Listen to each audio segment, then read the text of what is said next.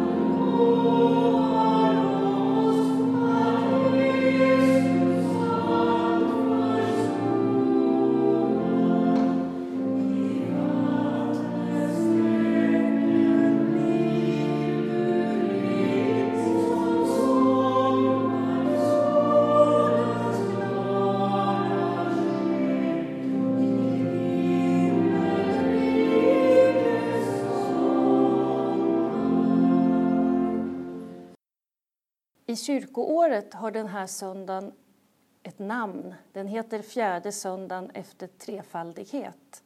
Och temat det är att inte döma. Jag ska läsa ur Lukas evangeliet, det sjätte kapitlet, verserna 36 till 42. Det är Jesus vi får lyssna till. Var barmhärtiga så som er fader är barmhärtig. Döm inte, så ska ni inte bli dömda. Förklara ingen skyldig, så ska ni inte dömas skyldiga. Frikänn, så ska ni bli frikända. Ge, så ska ni få. Ett gott mått, packat, skakat och rågat ska ni få i er mantel. Med det mått som ni mäter med skall det mätas upp åt er. Han gav dem också en liknelse. Kan väl en blind leda en blind? Ramlar inte båda i gropen? Lärjungen är inte för mer än sin lärare men när han är fullärd blir han som sin lärare. Varför ser du flisan i din broders öga när du inte märker bjälken i ditt eget? Hur kan du säga till din broder, låt mig ta bort flisan ur ditt öga, när du inte ser bjälken i ditt eget? Hycklare, ta först bort bjälken ur ditt öga, så kan du se klart och ta bort flisan ur din broders. Ögon är viktiga när någon av mina döttrar ibland kommit hem och berättat att de har en ny pojkvän så har de redan innan jag hunnit fråga sagt ja, mamma, han har snälla ögon. De vet att jag tycker att ögon är viktiga. Snälla ögon lugnar mig. Då är det någon som vill min dotter väl. Vi har i vårt språk många uttryck för vad som händer när ögon möts. Att vila i någons blick är ett väldigt vackert uttryck för tillit och närhet. Att drunkna i någons ögon är lite mer passionerat. Ibland går det bra, ibland slutar det illa. Men det är ganska fantastiskt att vara med om. Men det finns andra uttryck. Att flacka med blicken, till exempel. Den flackande blicken beskriver osäkerhet och obehag. Den kan betyda att jag har något att dölja.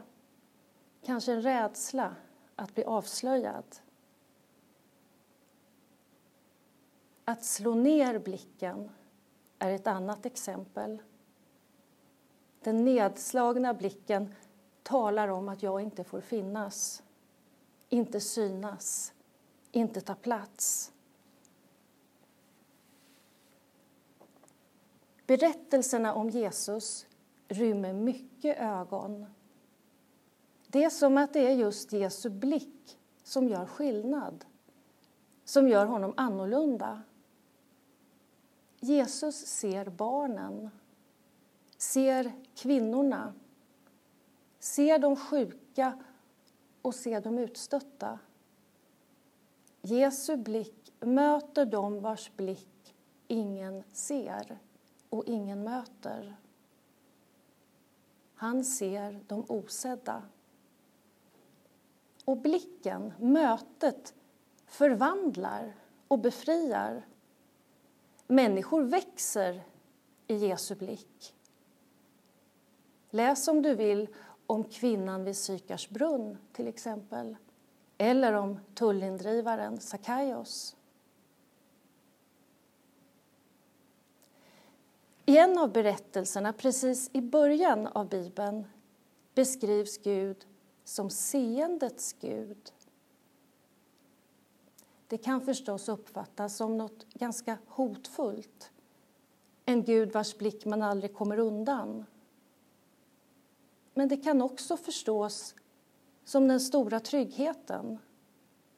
Det finns någon som ser mig på riktigt. Någon som vet vem jag är bättre än jag själv. Ögon som varmt vilar på mig och vill mig väl.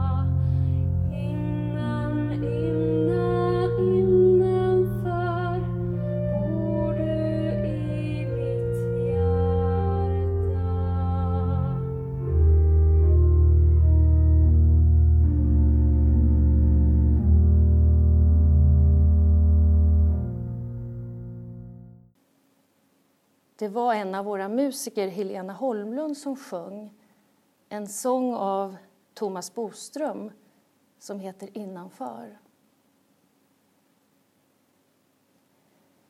Bibeln är till stora delar en ganska praktisk bok. Mycket i den handlar om hur vi ska se på oss själva och förhålla oss till varandra. Texten idag uppmanar oss att vara barmhärtiga eftersom Gud är barmhärtig, som det står. Att visa barmhärtighet är en daglig övning och en bön. Världen behöver barmhärtighet. Stränga ögon är så stränga. Kalla ögon är så kalla. Så mycket rädsla göms bakom och så mycket längtan ryms inom. Rädslan att bli avvisad, längtan att bli mottagen. Jesus uppmanar oss att vara barmhärtiga mot oss själva och mot varandra. Och Jesus vill hjälpa oss med det. Jag undrar om det inte är därför vi envisas med att så ofta be om Guds välsignelse. För att människor i alla tider längtat och vetat för att kunna se måste vi först bli sedda. Herren välsigne dig och bevare dig. Herren låter sitt ansikte lysa över dig och vare dig nådig. Herren vände sitt ansikte till dig och give dig frid och fred. I Faderns, Sonens och den heliga Andens namn. Amen. Du lyssnar på Radio Sydväst 88,9. Detta har varit en utsändning från Brännkyrka församling. Bibeltexter ur Bibel 2000 Copyright Svenska Bibelsällskapet Ansvarig utgivare Gustav Frosteblad